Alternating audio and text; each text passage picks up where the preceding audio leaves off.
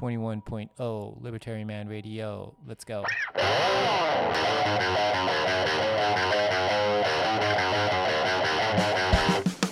In the long run, we're all dead. Give me control of the nation's money, and I care not who makes its laws. Negative interest rates are the dumbest idea ever.The Federal Reserve is not currently forecasting a recession.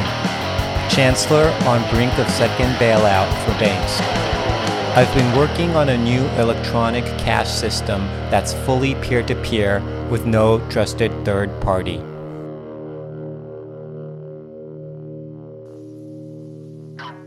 、we're live.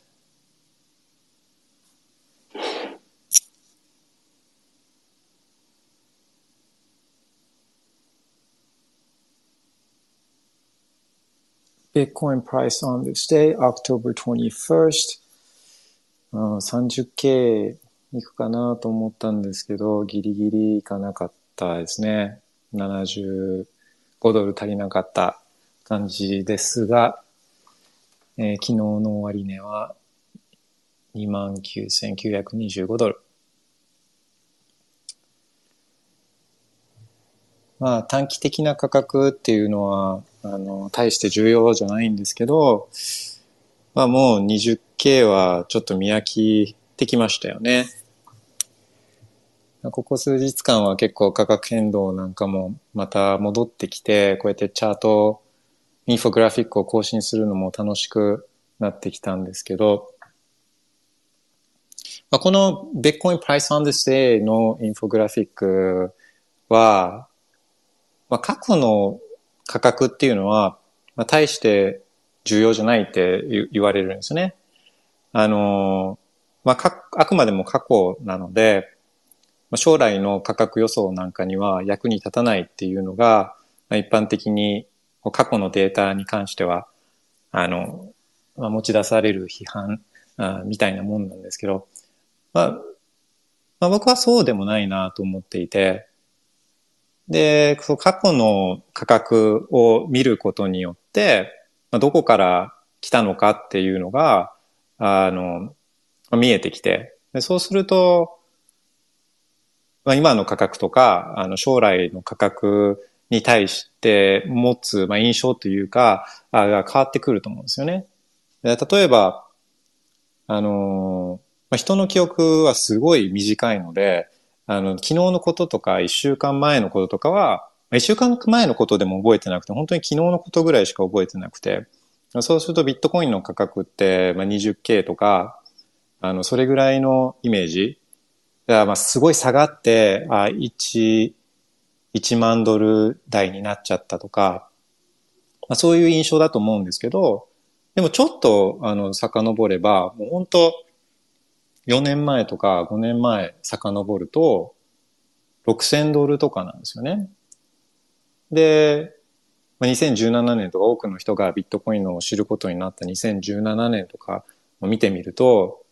2016年とか17年見てみると、本当600ドルとか6000ドルとか。だからそうすると今のこの3万ドル付近っていうのって、まあすごいじゃないですか。でも今の感覚だと、なんかもう3万ドルって当たり前みたいな。まあなので、この過去のデータを見ることで、まあ今どういう道を歩んできたか、で、まあ通ってきたか、で、これからどういう道を歩んでいくのかみたいなのを予想する上で、過去の指標っていうのはせっかくあるんだから、まあ使っても損はないなというふうに僕は思ってます。なので、こうやって毎日、振り返って、長い期間を振り返って、ああ、3万ドルまで来たんだな、みたいな、そんな風なことを思って毎日更新してます。で、まあ、ちなみに最近、ツイートしてる、この Price on this day のインフォグラフィックは、背景がノストリッチの背景にしてるんですけど、また11月にノスターエイジアというノスターのカンファレンスが日本であるんですけれども、まあ、そういったビットコインも面白いですけど、ノスターなんかもすごい面白いなと思っています。で、この縦軸ですね。縦軸はこれログにしていて、ログにするメリットとしては、ログじゃないやつもちょっとツイートしてみますかね。ちょっとお待ちください。ノーマルバージョンがこれです。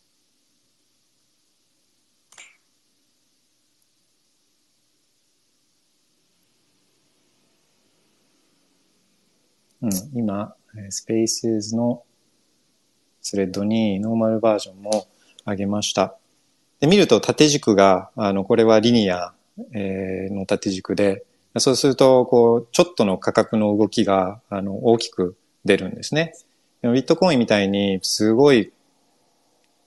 変動幅が大きい場合は、ログにすることで、ちょ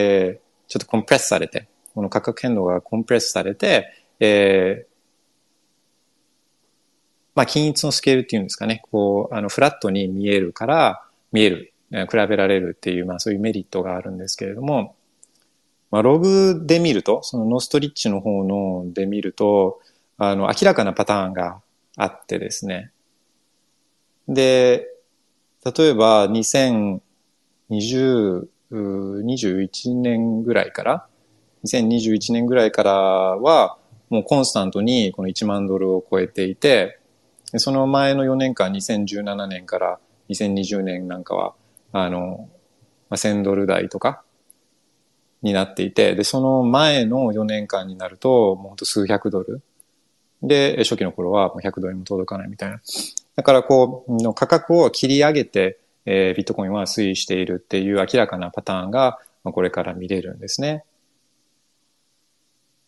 で、その、きっかけ、要因になっているのは、いろいろあるんでしょうけど、僕はハービングが一つは大きいな。みんな思ってると思うんですけど、ハービングが大きな要因になっていると言えます。で、ちょっと面白いのは、よくビットコインを買うときは DCA、ドルコストアベレージしていくと、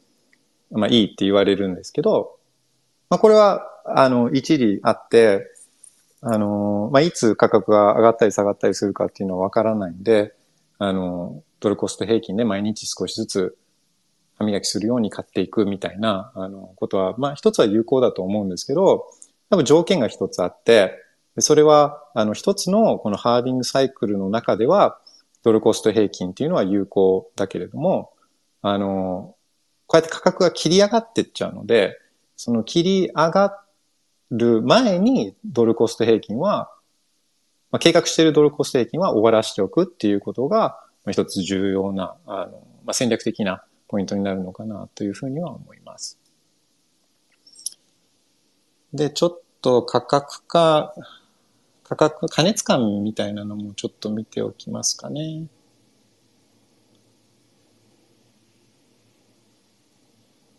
そう。BTC 30-day moving average analysis with bands っていうチャートも作ってるんですけど、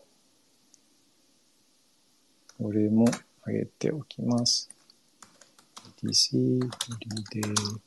moving average analysis with bands。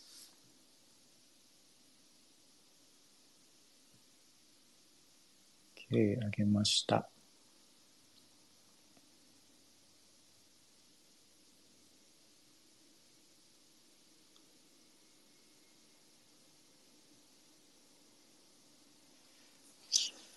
そう、これはですね、最近、価格が横だったので、この、インフォグラフィックも更新はしてなかったんですけど、また価格変動が出てきたので、これもちょっと面白いかなと思ってます。で、これは何をやってるかというと、まず、これ、目的としては価格変動に、上昇とか下落に過熱感があるかどうかっていうのを、何か視覚的に見れないかなっていう、そういう目的で作りました。で、これはですね、まずどうやってるかというと、ビットコインの30日平均価格っていうのを出してるんですね。過去30日間の平均価格っていうのを出して、で、過去過去それが、どれくらいその平均、30日平均から価格が上振れしたか下振れしたかっていうのを、の標準偏差を出してですね、スタンダードディビエーションを出して、で、それをこのバンドとして、視覚的に表しているんですね。で、バンドはこの3つのバンドがあって、で1つのバンドが1つの標準偏差の乖離を表している。なのでこの S3 ってなると、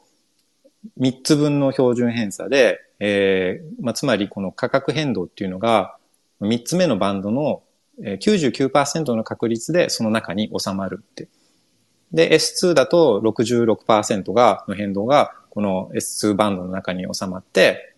95% ですね。で、S1 に関しては 66% のケースが S1 のバンドの中に収まるっていう、そういう風な結果になってるんですけど、見れば、S3 まで行くことっていうのは、すごく稀で、で、S3 付近まで行くと、必ずと言っていいほど、平均に収束するという、そういう過去の、傾向が見えるという、ちょっと面白いやつ。ボリンジャーバンドに近い発想なんですけれども。で、今見ると、一番右端が今なので、そうすると、まだ S1 にも届いてない。Upper S1 にも届いてないから、このまま、横したり、まだ上行ったりとかっていうのはあり得るの。短期的にはあり得るかな、みたいな、そんなような楽しみ方をするチャートです。そういえば、今何日間 20K の 20K 付近にいるかっていうのも、これなんかも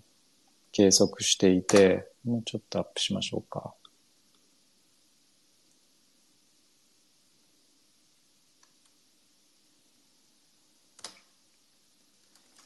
Bitcoin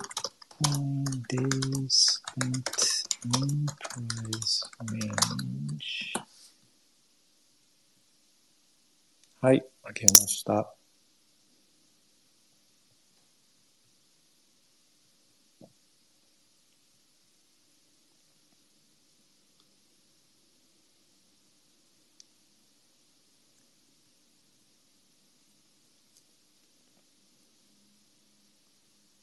そう、これは、Days Pen and Price Range は何をやってるかというと、一つの価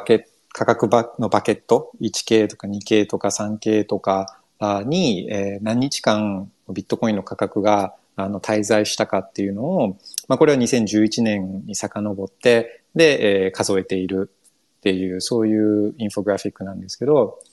20K 台にいたのは、今まで累積382日。一番多かったのが 10K のバケットで、これが431日なんで、その次に多いのが 20K。382日だから、もう1年以上ぐらいは累積で 20K にいるという、そんなことがわかります。で、一つのバケットの平均が164日。なので、平均以上の日数を 10K と 20K にはいるという、そういうチャートにはなってます。いや、もう 20K はもういいかなって、もう30K に早く移るとまたいろいろ楽しくなるなっていうような、そんなようなことは考えてます。で、ちょっと、面白いなと個人的には思ってるのは、これにベンフォードの法則という、統計学的な法則があるんですけど、そういう傾向が、今後、見られるんじゃないかなっていうような、そんなようなことを考えていて、見られると、面白いなと思うんですけど、ベンフォードの法則っていうのはどういうものかっていうと、数字がですね、この 1K だったら1、2K だったら2、3K だったら3。この頭の数字が低ければ低いほど、自然界ではそれが出現する回数っていうのが、多いっていうふうに言われてるんですね。が1の方が2よりも多く登場して、で、2の方が3よりも多く登場して、だからどんどんこう下がっていくような視覚化していくと、低い数字の方が多くて、大きい数字の方がしなくなっていくような、そういう現象が自然界では見られると言われています。で、これじゃあもう一つあるのですね。もうちょっと上げますね。このベンフォードが当てはまるんじゃないかなって思ったきっかけは、2017年までに同じようにこの一つの価格バケットでの日数を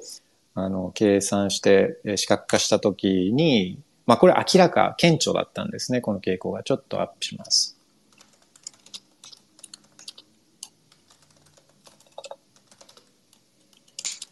December 17,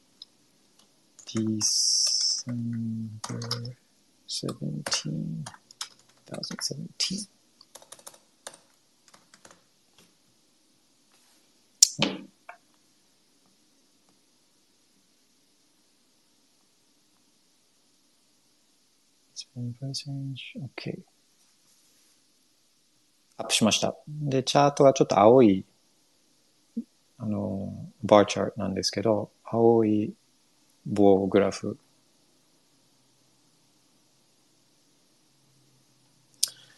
そう、これ2017年、12月17日より以前の、データを集めてるんですけど、2017年12月17日っていうのは、ビットコインが当時ピークに達したタイミングなんですけど、それより前のこのデータを集計すると、明らかですよね。1K が多くて、で、数字が高くなっていけばいくほど、この出現数っていうのが減っていくっていう。で、これ、なんでこういう現象が起きるかと、なんて言われてるかっていうと、一つの分かりやすい例で言うと、物理的な本、紙の本なんかをイメージしてもらって、で、そうすると前の方のページ、1からページ数振ってあると思うんですけど、この前の方のページの方が、ページの端なんかを見ると、汚れていく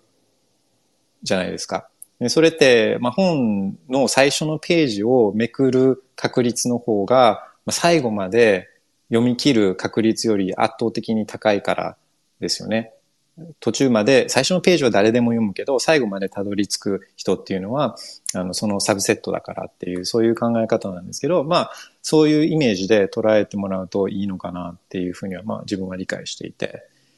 で、この傾向が2017年以前のデータだと、こうやって明らかなんですけど、それが、今の、オレンジの方の、チャートを見ると、そこまでまだトレンドっていうのは出てないですけど、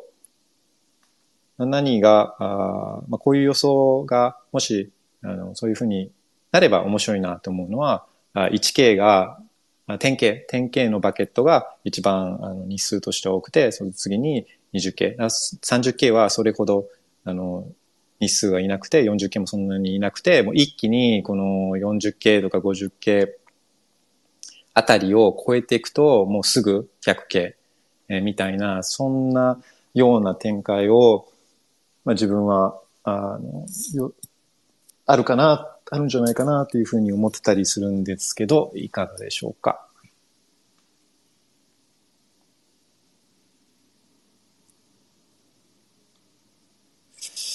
あとは、なんか面白いのはあるかな。今、10月、何日でしたっけ ?22 日なので、そろそろ、10月も佳境になってきたということで、10月単月のリターンをちょっと見ときましょうか。10月はアップ。英語で October ですけど、それをもじって、Uptober って言われていて、で、それは10月は価格が歴史的に見ると上がりやすい月なんですね。で、2023年の October はどんな感じかっていうのを見ておきましょうか。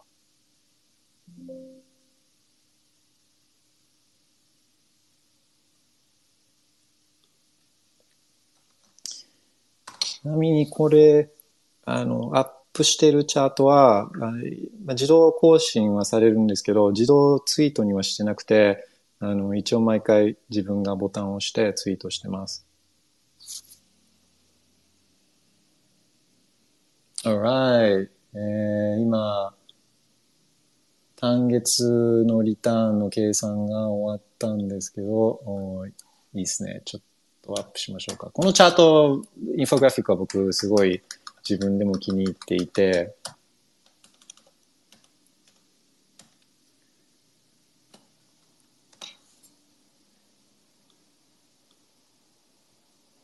ちょっとお待ちください。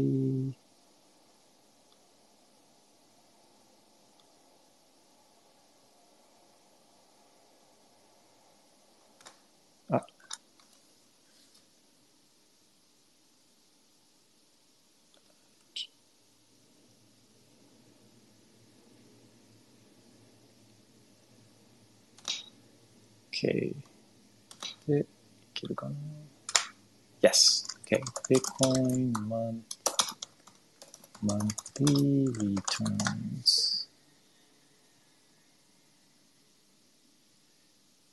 これはそんなに説明も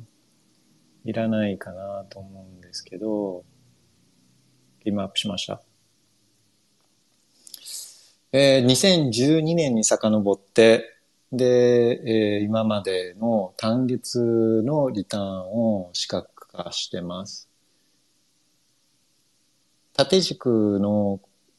年数に関して言うと、オレンジにハイライトされている、オレンジのフォントを使っている年が、これわかりますか？これ、ハービングの年です。で、横軸に、月があって、で、右端の方には、year to date、年の始まりから今までの累積のリターンがあって、で、一番右端には、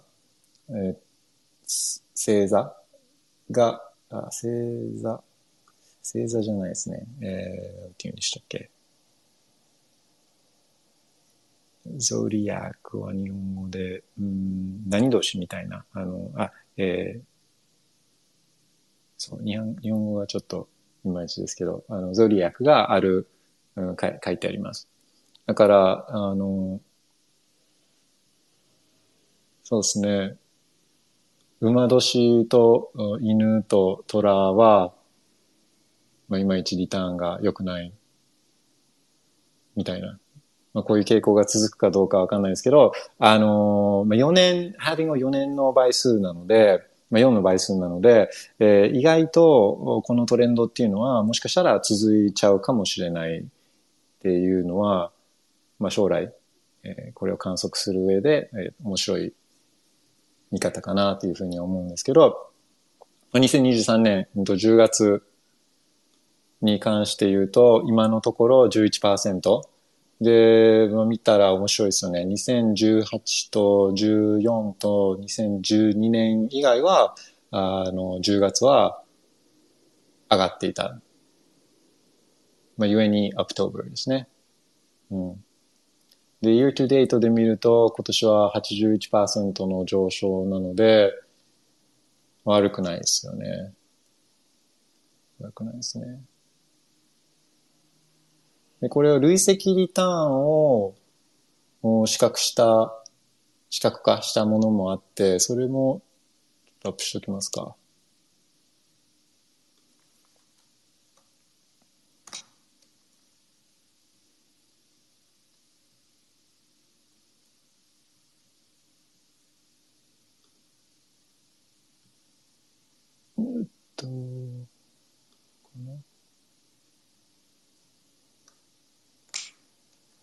Bitcoin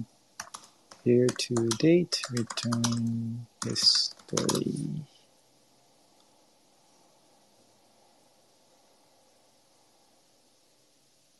アップしました。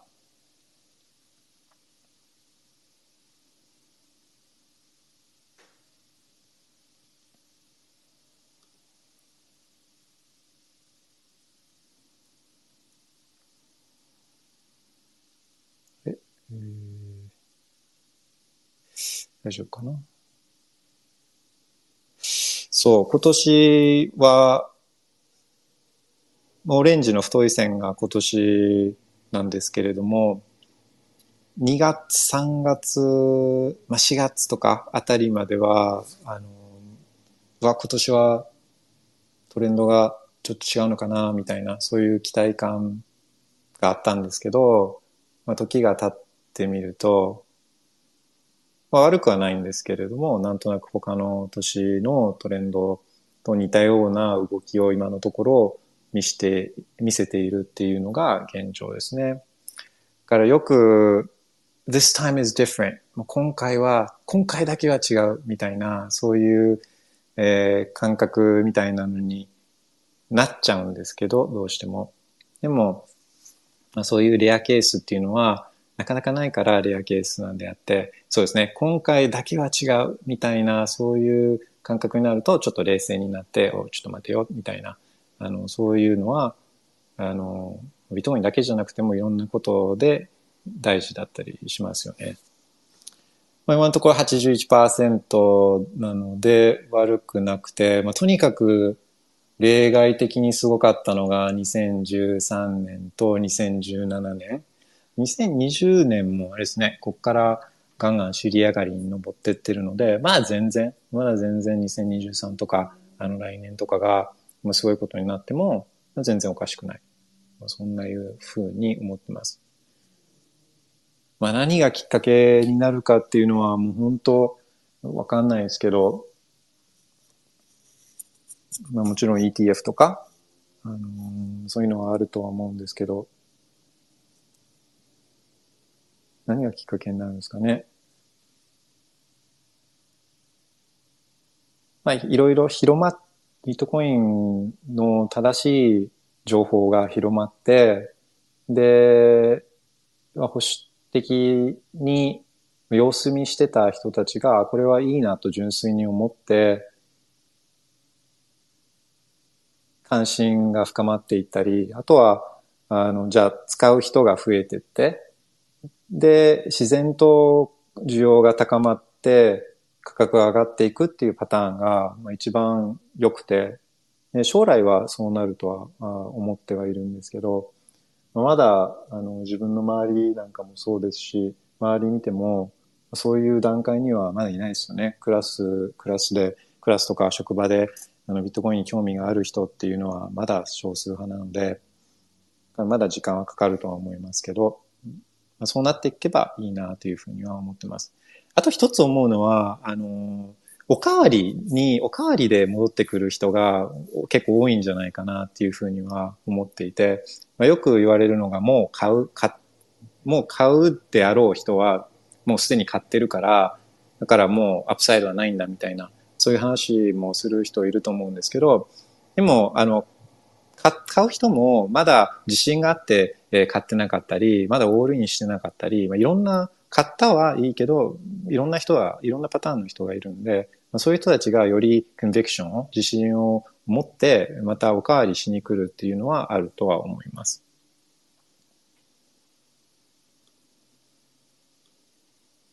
OK、じゃあ、最後に何か、別のやつを面白いのがあればアップしておきますかね。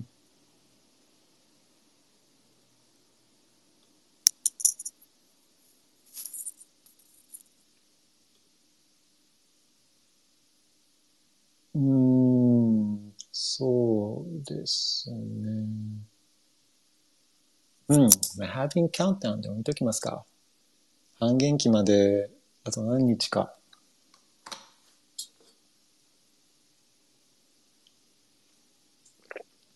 半減期はハービングはよく聞くと思うんですけど、で、4年間、大体4年間っていうのも、有名ですけど、実際には、時間では計測されていなくて、ブロック数でハービングっていうのは、決まっていて、で、何ブロックかっていうと、21万ブロックで、これがだいたい4年間、10分に1ブロックだとすると、だいたい4年に1回っていう、まあそういうのが、そういう背景はあります。OK、更新終わりました。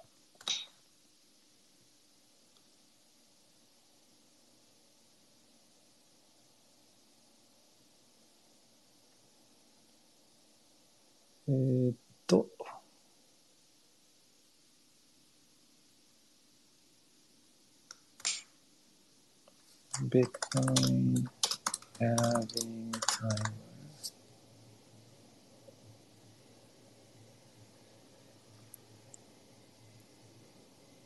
あと185日ですね。185日なので6ヶ月、ちょうど半年ぐらいですね。まあ、どうですかね。ビットコイン買いたければ、これより前に買うのが、ビットコインの買い時はいつかって、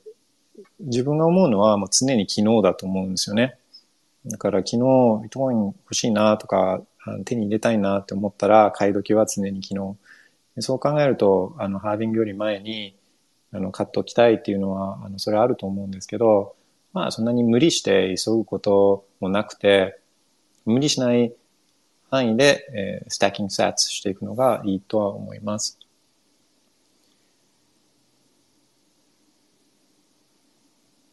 あとは、そうですね。そう。最後に、昨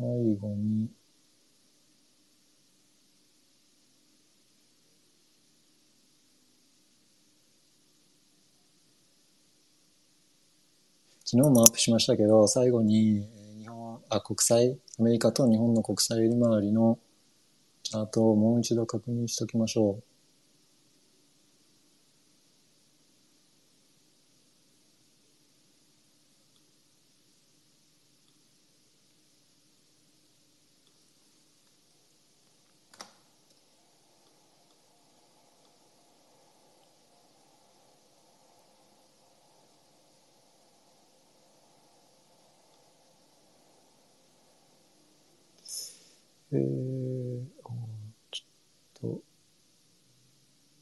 仕方を間違えた。OK。US and Japan government bond yields。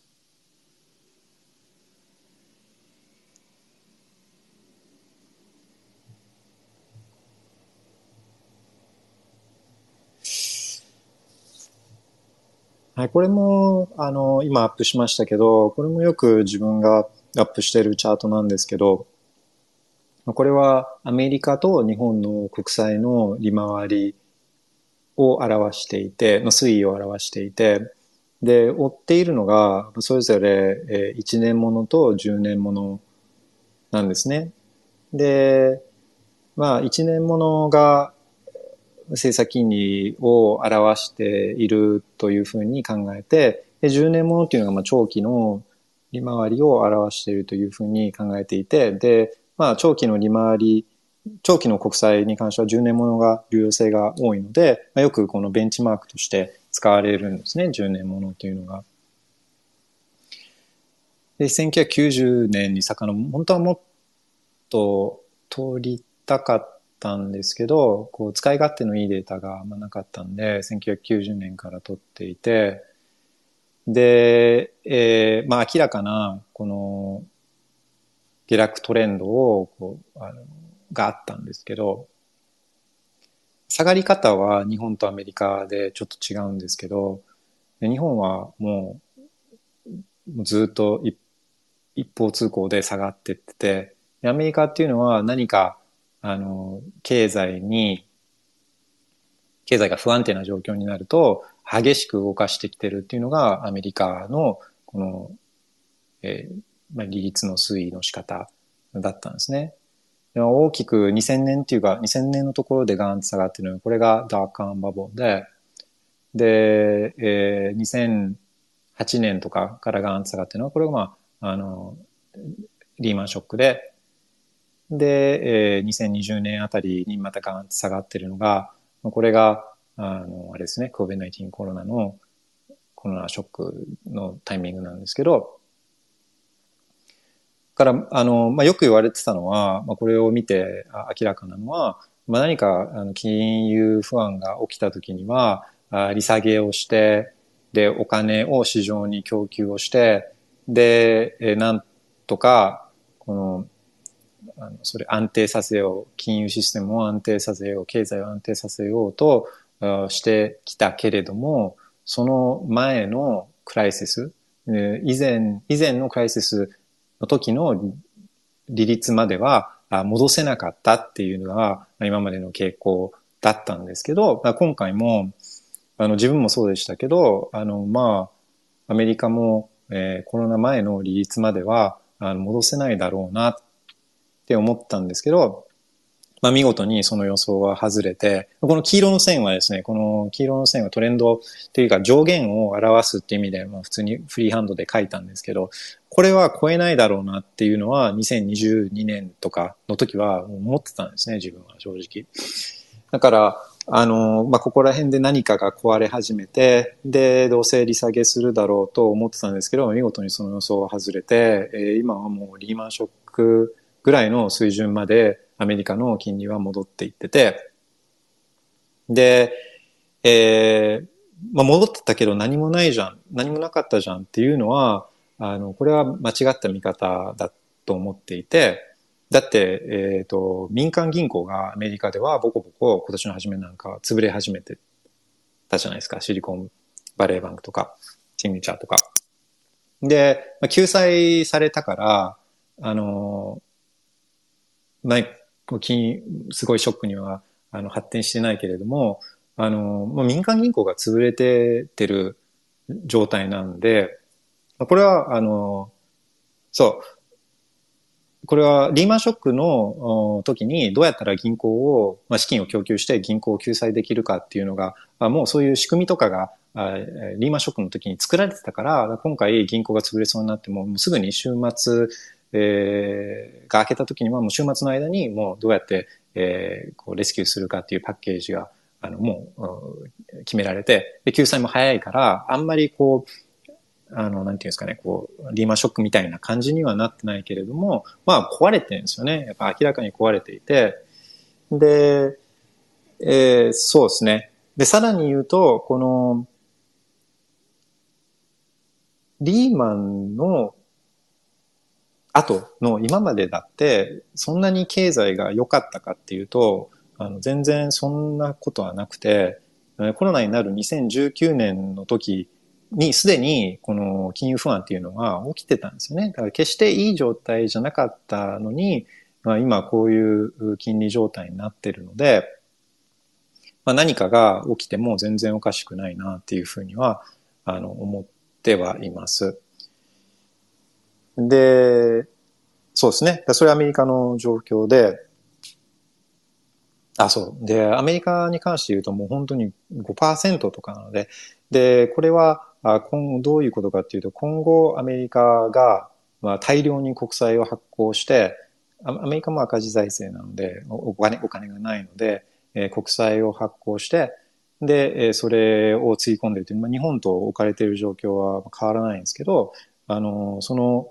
利回りが今度から発行する国債に関しては 5.41% とかっていう、この利息を払っていかないといけないので、どんどんこの利払いがめちゃくちゃ重くなってって、その利息を払うためにまた新たに国債を発行するっていう、お金をするっていう、その負の連鎖に陥っていくんじゃないかっていうのが、今大きな大方の見方なんですね。うん。で、日本はどうかというと、日本がこの1年ものがずっとマイナスなのは、これが日銀がマイナス金利政策をしているからで、マイナス 0.1% をターゲットにしているんで、これは、こんな感じなんですけど、10年国債に関しては、イールドカーブコントロールをどんどん緩めていって、もともとは 0.25 とか 0.5 にペグしてたのを、今度はこれをもう少し緩めるっていう風になっていて、で、なった瞬間からもどんどん上がっていってて、で、もうすぐ、今の日銀が上限って言っている 1% に近づきつつあるっていう、そういう状況なんですけど、これ市場が決めているっていうのは、正しくないと思っていて、イールドカーブコントロールはしてないですけど、でも普通に日銀は通常のオペレーションの中でこの国債買い入れをしているんですね。だから決して、長期金利に関しては市場を決めてるって日銀の人とかは言うかもしれませんけど、これはもう全然嘘で、そんなことはなくてで、イールドカーブコントロールの時は 1% を超える、ちなみにその 1% を超えていく、利息が上がっていくっていうのは、どういうことかっていうと、国債が売られてるっていうことなんですね。で、売られていくと、どんどん価格が下がって、で、そのディスカウント率っていうのが上がっていくっていう、こういう関係にあるんですけど、イールドカーブコントロールの時は、これも、決め打ち、もうこの利回りを超えていくと、もう何が何でも買いまくるっていう下支えみたいな状況で、それはしなくなったけれども、でも、買ってるんですね。どれぐらい買ってるかっていうと、本当に1回の買い注文が何千億とか、本当そういう単位で、年間にしたらもう何兆円みたいな、そういうとんでもない金額を日銀が買っていて、だから市場が国債長期の金利を決めているっていうのはもう全然そんなことはないと思うんですね。市場が決めてたら、日銀が買ってなければもうこんな1% とかそんなレベルじゃないと思うんですよね。誰も、で、それが一番わかりやすいのは、日本10年間お金をロックアップするのに何%の利息を要求しますかっていう、そういう単純な質問で、世界の基軸通貨のドルが 4.93%、約 5% をくれる状態で日本円を10年間 1% でロックアップしますかっていう話で、あとはビットコインが年間 100% 近い平均上昇率がある中で、その日本円を10年間1% でロックアップしますかっていうと、多分多くの人はそんなことはないと思うんですよね。だから市場金利っていうのは完全に嘘っぱちだと思いますね。でも難しいですよね。日本に関して言うと、物価上昇はしているから、だから少しお金の供給量っていうのを減らしたいっていう気持ちはあるけれども、それをしたら、じゃあ今度は、せっかく株価とかが上がっているのに、それに水を差すことになるから、それはしたくないし、すべての日本の政策、この、賃金上昇だったりとか、そういう政策が、とか、あと、膨れ上がってる医療費とか、年金とか、そういうものが、金利が上がったり、貨幣供給量が下がったりするような、そういう世界観では、全てが成り立たないので、だから、物価上昇は何とかしたいし、円安も何とか止めたいけれども、他の政策が全てお金をすることや、金利が低いことに依存しているので、だからこれを、一つを手当てすると一つがダメになるっていう、もう完全に、手詰まりの状況だと思うんで、今後、なので、何もやりたくないんですよね。多分、何も大きくは変えたくなくて、何を待ってるかっていうと、これはもうアメリカが値を上げて、金利を下げてくる。アメリカが緩和してくる。で、そうすると、その相対的に、さっき言った、利上げはしたくないっていう日本、相対的にこの金利差が縮まって、で、円安も、またその相対的にはドルに対して、相対的には、円安が弱まるっていう、そういうことだとそうです。だから自分は何もしたくないけど、アメリカが利下げしてくれるのを待ってるっていう、そういう状況なんじゃないかなっていうふうには思います。で、アメリカも、何かあった時にはやれることは一つ、お金をすることしかできないので、それがいつになるかいつになるかっていうのは分かんないですけど、まあ、過去のトレンドをこうぶち破ってるので今回の利上げでは参考にはならないかもしれないですけど、リーマンショックの時とかは2年ぐらいこう金利を上げてキープして値を上げて下げてる。で見るとその後その前のダークアンバブルの時もだいたい2年ぐらい高い金利の状態を維持して値を上げて下げてるみたいな、そういう感じなので、今回の利上げサイクル2022年に始まってるので、2022年から2年っていうと2024年で、24年に何があるかっていうとビットコインハーディングがあるっていう、まあ、そういう、はい、セットアップです。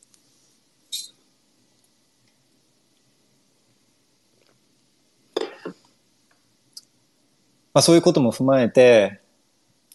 まあ、誰もその経済危機とかでその苦しんでるのを誰も見たくないですし、なるべくならそういう状況、クライシスみたいな状況は誰も望んでないんですけど、でもこういう状況を生んでるのは中央銀行だったり国とかなので、必ず不況っていうのは絶対あるんじゃないですか。景気が良くなるとみんな強気になって、積極的に投資をして、で中には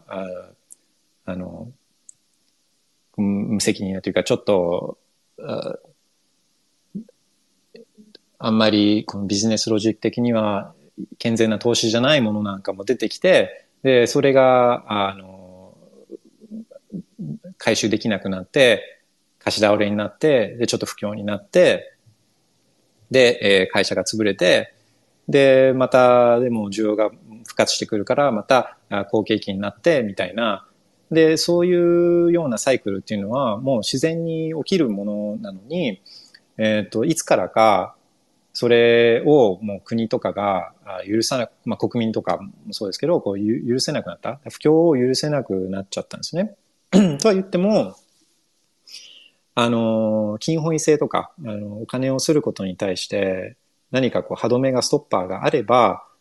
とは言ってもしょうがないよねっていうのでできることっていうのは限られてたのに、無責任にお金がすれるってなっちゃうと、まあ、それはすりますわっていう話で、それをもうずっとやってきてるんですよね。だからよく、まあ、自分なんかが笑っちゃうのは中央銀行の人たちがもう粘り強く金融緩和とか言うじゃないですか。あれがもう本当に意味わからなくて、やってることってコンピューターのキーを叩いて発行枚数を増やしてるだけじゃないですか。だから何のワークもなくて何の労働もしてなくて単なる発行枚数を増やしてるだけなんで、だからかかってるのはもう自分のレピュテーションリスクだけ、あいつが円をダメにしたとかもう本当それぐらいのもんなので、まあでもそれを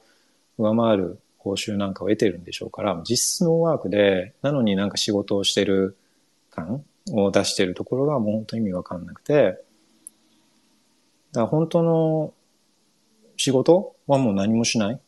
何もお金をいじらないっていうのがもういらないんですよね。いらないと僕は思うんですけれども今は言っても何も変わらないので、まあ、少なくとも自分とか自分の家族とかはその巻き添えを食らわないようにいろいろ考えたりする。でその一番有効な手段というのがビットコインだと自分は思っているので、なのでまあ、こういう情報を発信したりしています。まあ、今日はこんな感じですかね。もし何か質問とかこういうチャートが見たいとかあったらレスポンスください。じゃあ Have a nice Sunday, have a nice weekend. Bye Bitcoin. Bye bye.